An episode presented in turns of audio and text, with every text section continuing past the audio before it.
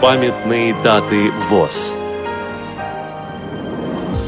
8 августа. 105 лет со дня рождения Шарифа Калимуловича Яникеева, татарского писателя и журналиста, члена Союза журналистов СССР. 9 августа. 195 лет со дня рождения Генриха Ландесмана, псевдоним Иероним Лорм, поэта, философа, изобретателя пальцево-контактного кода для слепоглухих. 14 августа. 80 лет со дня рождения Александра Григорьевича Абашкина, с 1965 по 2005 год директора Орловской областной специальной библиотеки для слепых. Программа подготовлена при содействии Российской государственной библиотеки для слепых.